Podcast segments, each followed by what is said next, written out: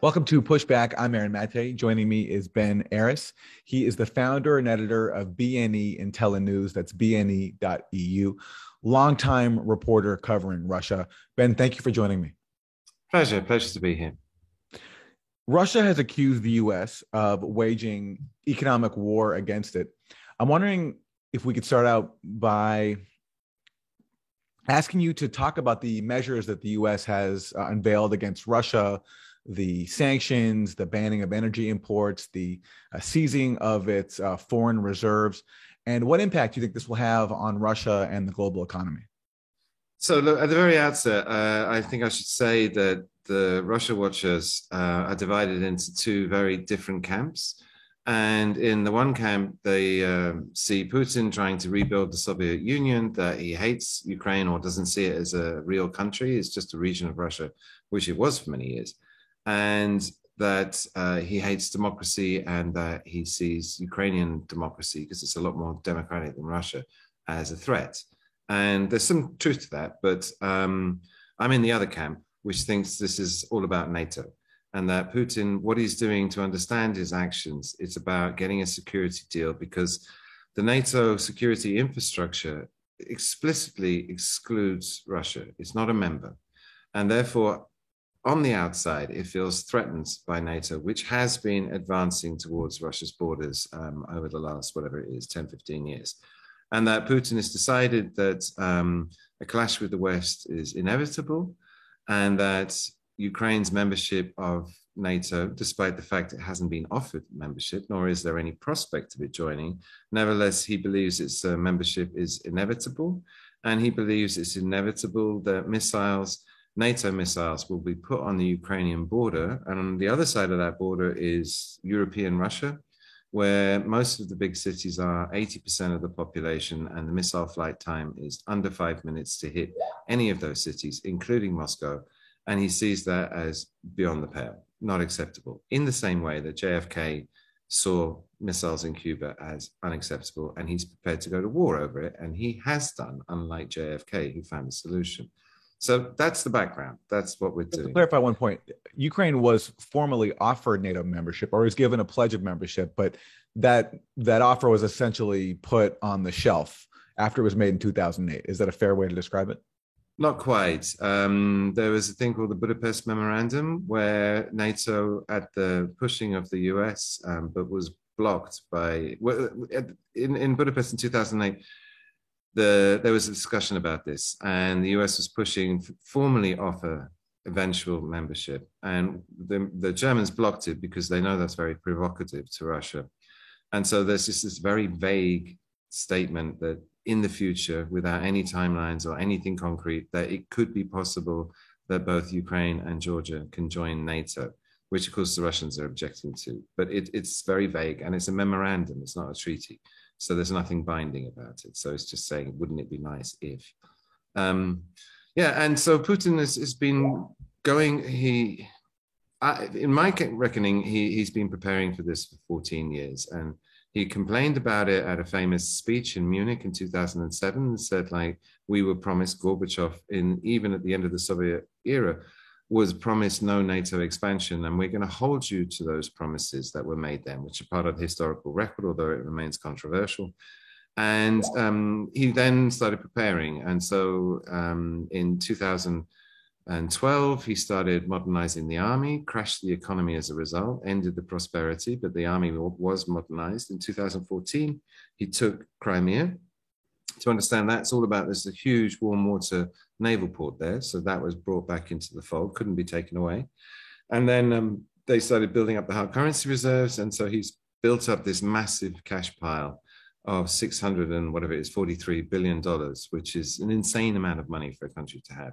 And at the same time, paid down the debt. So most countries in the world, like 100% GDP debt, Russia has 20 it's unheard of to have so little debt. Sold off all the T-bills, sold off all the dollar assets, and got ready for this. And so that brings us up today. What just happened? That the two rounds of diplomacy that were in January with the States and then in February with the French led both failed to get this security deal. And he keeps pushing and then it paused. And then there's talks. And there was that was both in January and February. And um, when it failed, the, the February ones, the next day, rockets started flying in Donbass and hit a kindergarten. And now it's got progressively worse. And on 24th, they crossed the border. They invaded, full fledged invasion. Um, and again, we've seen the same thing. We had like two weeks of, uh, or even 10 days of uh, invasion. But then the Russian side, again, went to Zelensky, the Ukrainian president, and said, let's stop, let's have talks. And we want the same things. We want you to recognize Crimea as Russian. We want you to recognize the autonomy of the Donbass region, make it a little country. And we want a security guarantee. We want you to promise you'll never join NATO. And those talks apparently failed today. That Zelensky said, We're happy to do neutrality because actually we concede NATO is not offering us membership and is not likely to.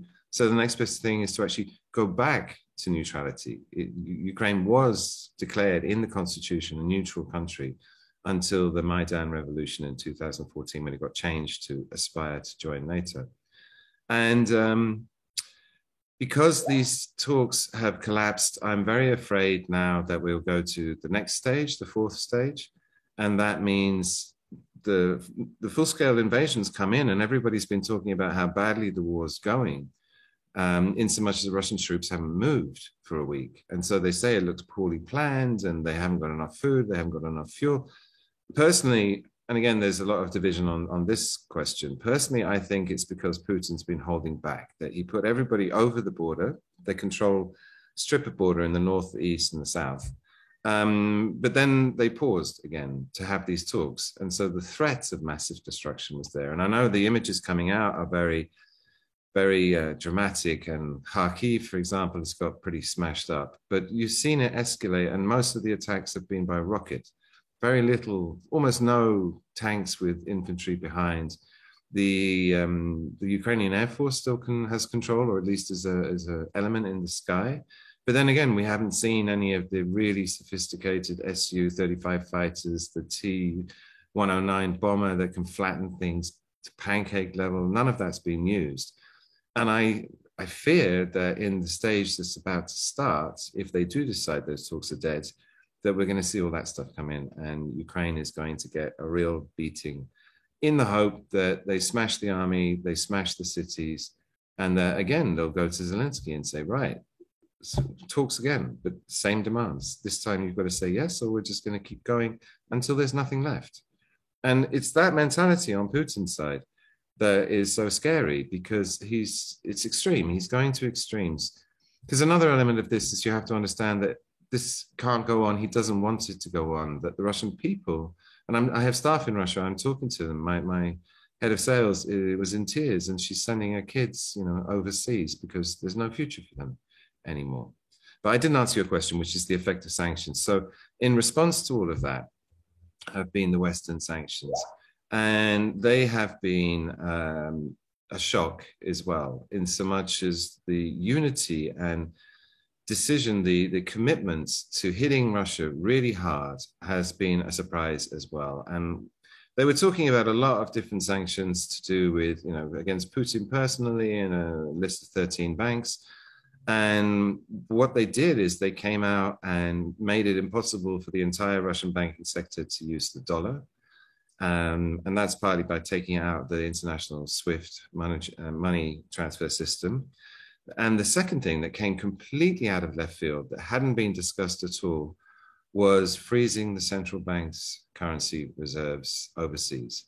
Uh, that's half. So the West just seized $300 billion of Russian money, which it now can't use. And that's actually a bit of a game changer because with that 600 billion that they had, they could survive most sanctions. You know, they have plenty of cash. But the combination of, of taking, making it very difficult to use the dollar and taking away half of Russia's money means what they've got left is like, I don't know, 100 billion in cash and then another 130 in gold. But then gold is not, it's liquid, but it's not that liquid. So you can't turn it into cash that quickly. And now there's another talk of more sanctions to sanction anybody who does a gold deal with Russia. So they might even freeze that other 130. So Russia's actually starting to look in a really bad place because um, without this money, there's already liquidity problems in the country with the banks. Everybody wants to take their dollars out and can't. The restrictions have already been put on. The ruble has collapsed, it's lost half its value. The economy was growing. It's probably going to contract by anywhere between 5 and 20% this year. Um, the, everyone's savings have been made worthless again. Um, we've seen this multiple times, but this is a really bad one. Um, and we might have a banking crisis. I mean, the, the banks are starting to, to wobble. Is it legal to seize Russia's foreign reserves as the U.S. has done, Europe I, has done too? And and I, and do you think Putin uh, planned for this contingency? So legal. Um, I actually just asked uh, exactly this question today, um, and apparently, well, there, there's no international treaty because it's very usual for instance, you know central banks to put money in other central banks. It's, you need to make some sort of return. The other banks use the liquidity; they pay some interest on it. Um, but there's no international treaty guaranteeing your reserves. Um, and as soon as the government puts through sanctions laws, that gives it special powers. So, um, in that sense, it's legal in the country it's done, but um, the Russians have no recourse. Where do you go? Which court do you go to? Um, and, if you went to the UK, for example, which is a favorite court, then the UK court will just point to the British laws allowing the Bank of England to, to grab that money. So um, it's a kind of, well, I don't know, put it this way the, the Russians are calling it an act of economic war. And that's probably a good way to think about it. That it's been legal, but it's an attack on the country, and they're not happy about it. Sorry, what was your second question? Well, uh, do you think Putin planned for this? Ah, planned as part of his. Yeah, no, I mean, the thing with the European reserves, um, it seems to have caught the Kremlin completely unawares that they didn't see this coming uh, because they wouldn't have left so much money, you know, there in the hands of the Europeans. They would have moved it to China or to, I don't know, one of their other friendly countries like Serbia and put it in, in those countries. But again, had they moved so much money, $300 billion, then it would have been very obvious to everyone something was up. Um, but they have been Sorry? But is, does that surprise you as, as a longtime observer of Russia and the Kremlin? Does it surprise you that they didn't anticipate that, especially because they're known as being crafty and strategic and yeah, covering their bases? It does. It does surprise. Um, as I say, no one was expecting it. And, and of, of all the sanction scenarios that we talked about, and we've been talking about sanction scenarios since 2014 when they annexed Crimea. I mean, this subject has been very heavily worked over seizing the central bank's reserves has never come up, ever. It's never been mentioned. So completely came out of left field. And it seems to have been extremely effective in so much as the sanctions proof fortress or fiscal fortress that Putin built up has, at a stroke of a pen, been cut in half to a point where he still has plenty of money. And the 300 billion he's got left is is enough to to to function. And it's it's actually um, enough to undo a lot of the damage but um, the comfort zone has gone completely. And one of the repercussions is that they are again very dependent on the way they wouldn't have been to sell oil and gas as much as they can. And so the states just excuse me the states just introduced uh, an embargo on importing russian oil. The states doesn't count for much Russian oil imports. I mean, it's a tiny part of of the the, the country's business, but um, that kind of sanction, if it expands, is going to do real damage because it cuts Russia off from the ability to replenish those reserves. And to get it back up to where it was is going to take years. I mean, it's spent 10 years building up this cash cushion. Took a long time, um, and they're not going to be able to do it overnight. So suddenly, it's in a much more um, what's the word fragile position than it was before. Before it was in a fairly strong position. Now it's been made a lot more fragile and vulnerable. You were in Russia in the 1990s when the U.S. helped impose this radical shock therapy that decimated the Russian economy. Life expectancy radically went down. Do you fear that Russia will could see a return to that level of deprivation? No, I mean, you, you, I, I arrived in the summer of uh, 93, 18 months after the, um, the wall came down a bit longer. And you, you can't imagine. The, the economy had entirely collapsed entirely. Uh, the shops were empty. There was one or two restaurants in all of moscow and nothing worked. The shops didn't turn the lights on. They had one bulb over the counter where you paid so that the worker could see and the rest was dark. And it was decimated. I mean and today despite all of this, Russia has made enormous progress. And, and that's what's so tragic about it, because I know that, that Putin is demonized, but he brought stability and domestic investment and, you know, mums and uh, dads set up. If you go to Moscow restaurants, there's just like zillions of them and really good ones, run by teams of young guys who have an interest in food and have been using local products to invent this sort of Asian fusion food. It's delicious. I mean, the eating scene in Moscow is amazing. So we're not going to go all the way back to the 90s because although the ruble's collapsed, the ruble in 1991 went to zero. It was worth literally nothing. And now it's lost half its value. And if the fighting stops, then it will recover, but um, it's still going to have lost a lot of value. And so, in that sense, you're going to see economic contraction 20, 30%. That Russians who like to travel, suddenly going abroad has become almost twice as expensive. So much fewer people can do it. You're going to see a middle class that had grown to about 20, 25% of the population contract again to whatever it is, 10%. And depending on what business you're in, um, depending on how dollar dependent you are, some businesses are like, you know, so you need machinery or then you import it from Germany. Um, but if you're doing, I don't know, retail, then rubles are fine.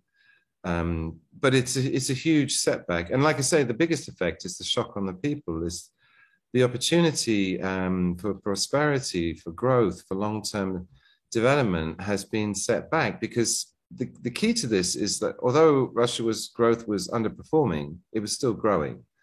And my comparison with with Moscow today in 1993, it's come all this way and it drops back. But um, the growth now the growth already before this crisis was less than global growth. And what that means, in effect, is stagnation, that you fall slowly further and further behind the rest of the world.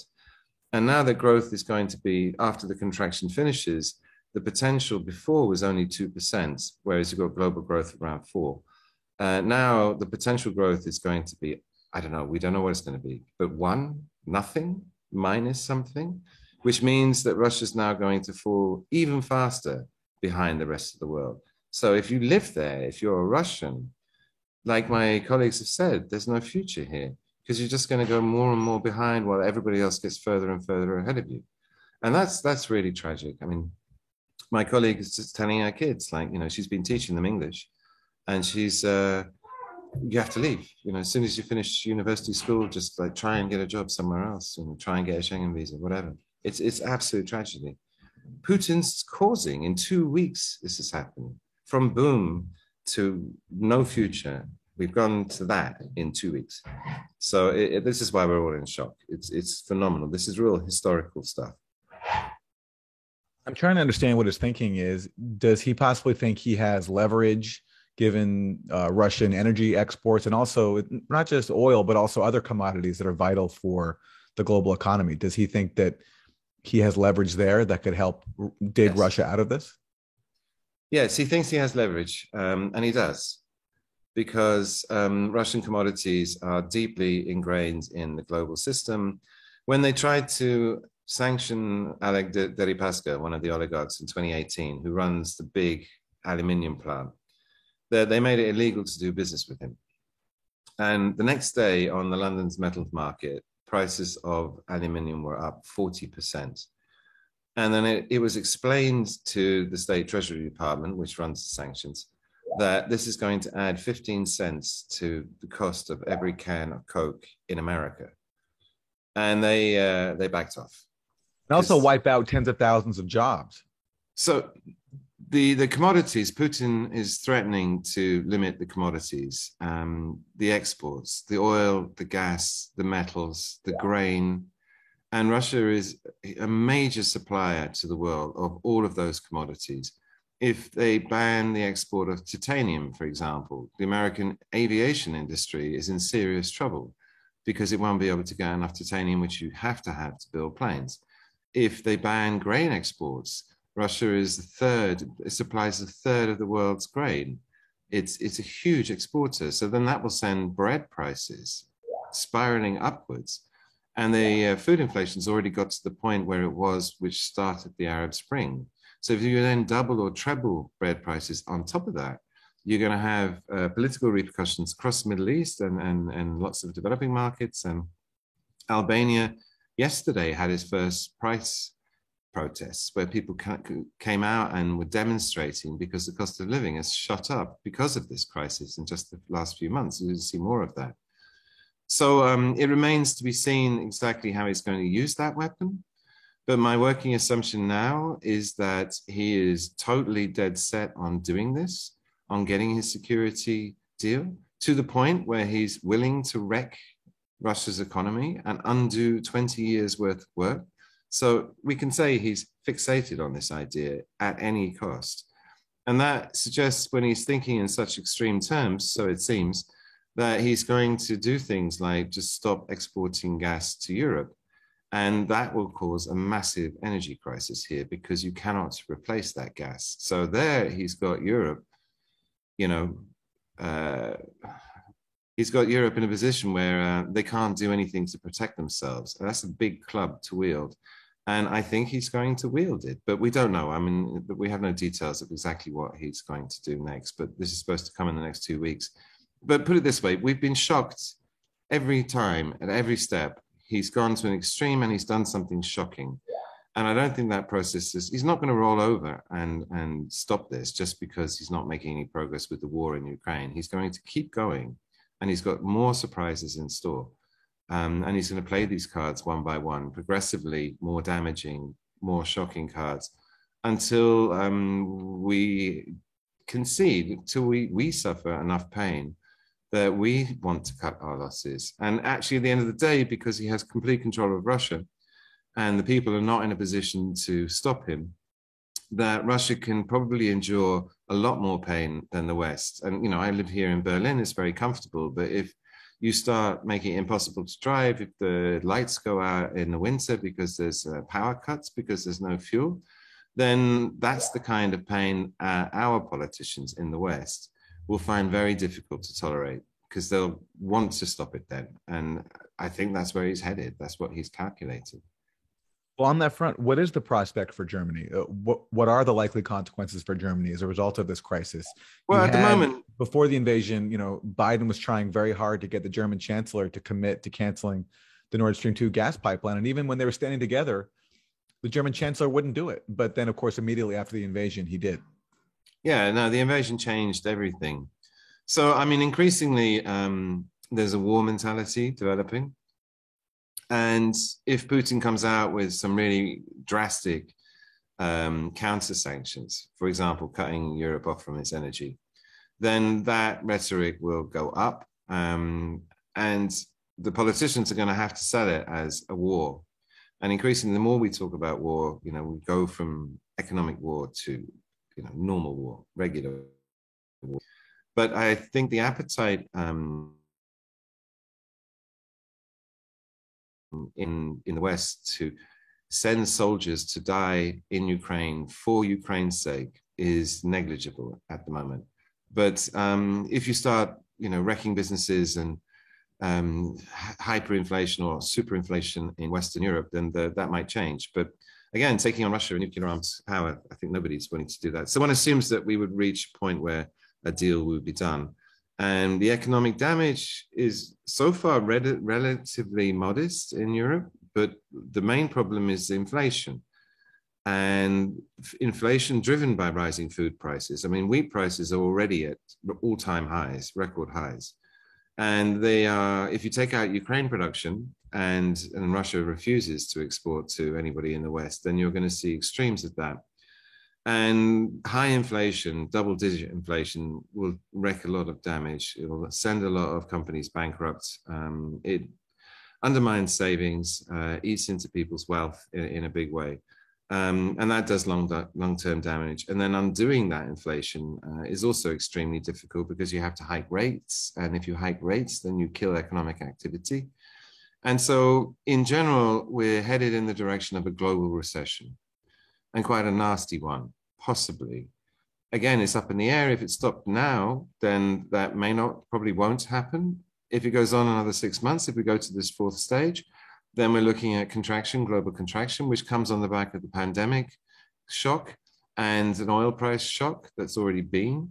And at the same time, oil prices in this crisis will go up to, well, they've already gone up to like 140 bucks from 80, you know, six months ago, and they could go as high as like two, 300 bucks, which again makes transport impossible. And I think you need 70 liters of oil to produce a thousand dollars worth of GDP goods.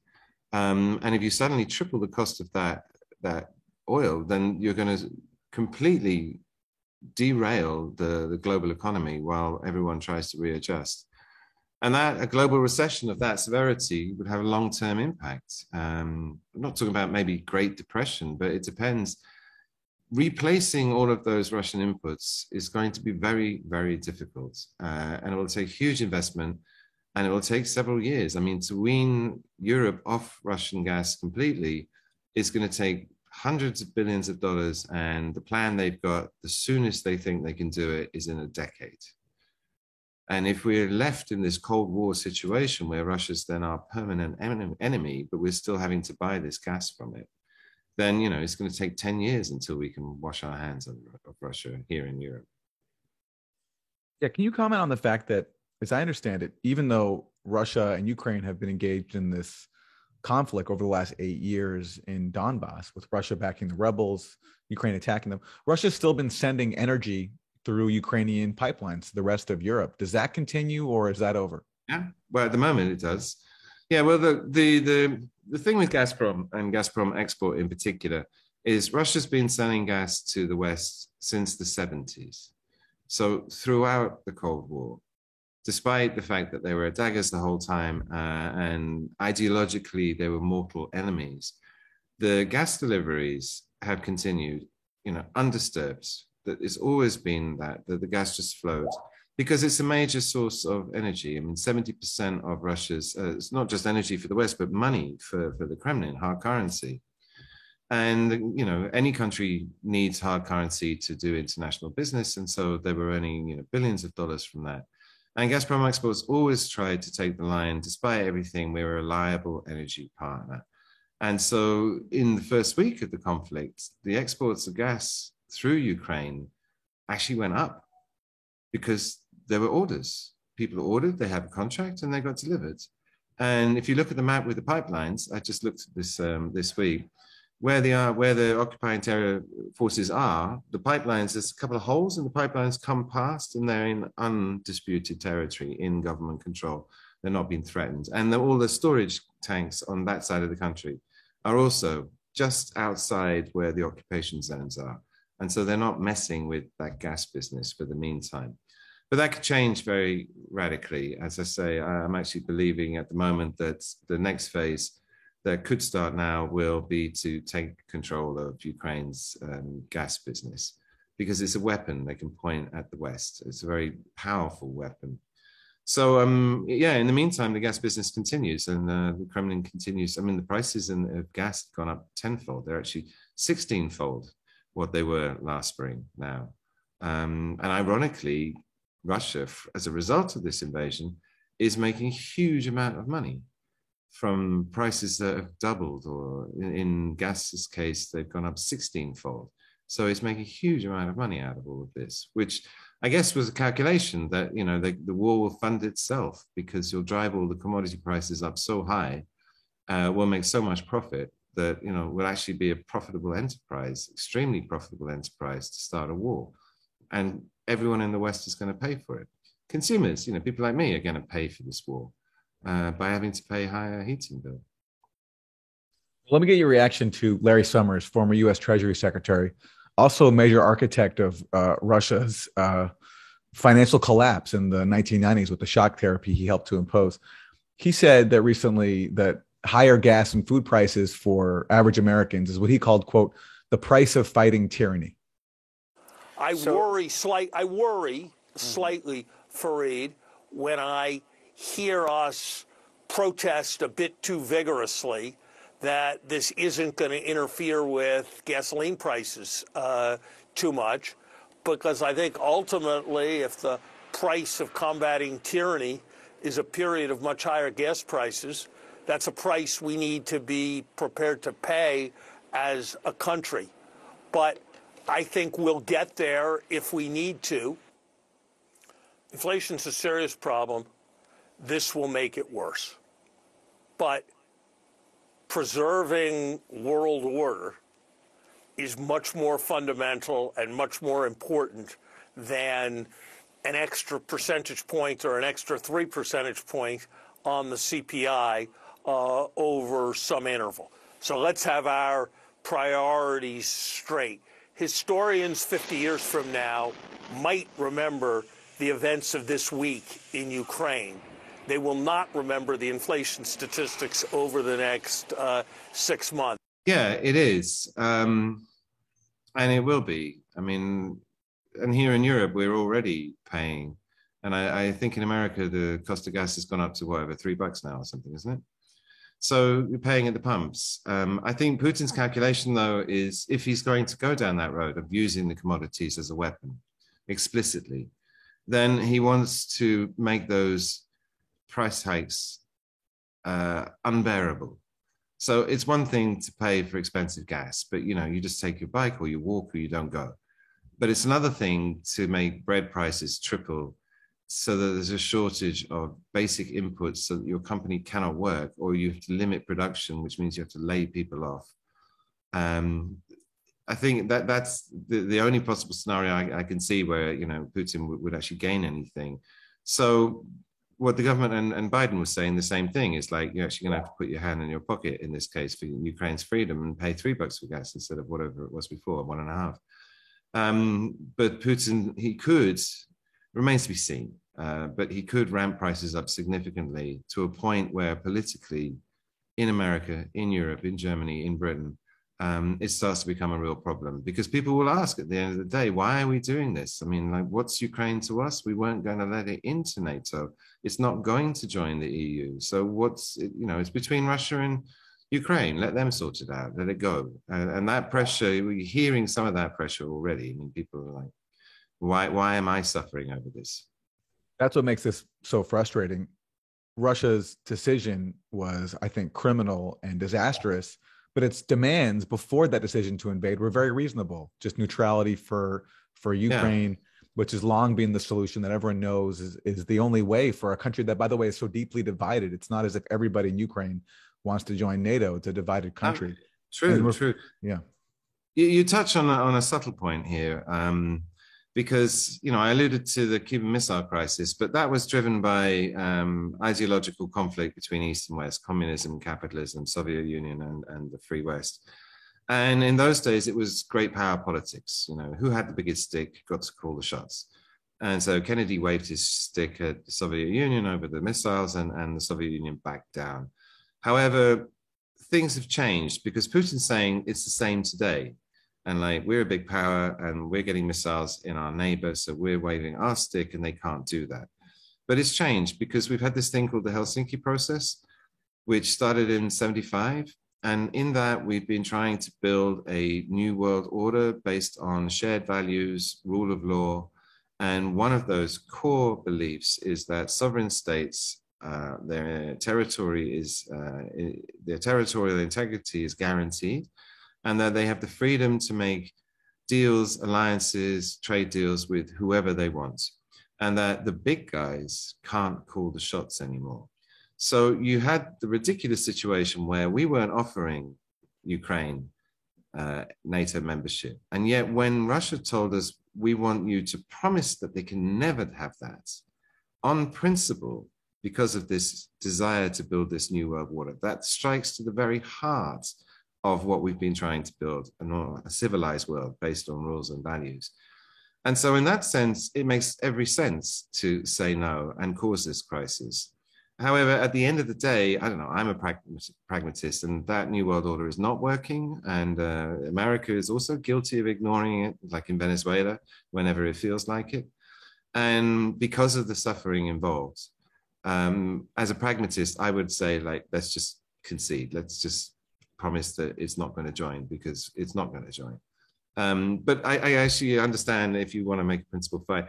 Certainly, the Ukrainians have been put in a position where they could make these concessions, and they don't seem that they're going to. They're willing to fight and die for what they believe in, you know, which is incredibly noble, um, tragic, but you know, I totally understand that, and and in that sense, I am.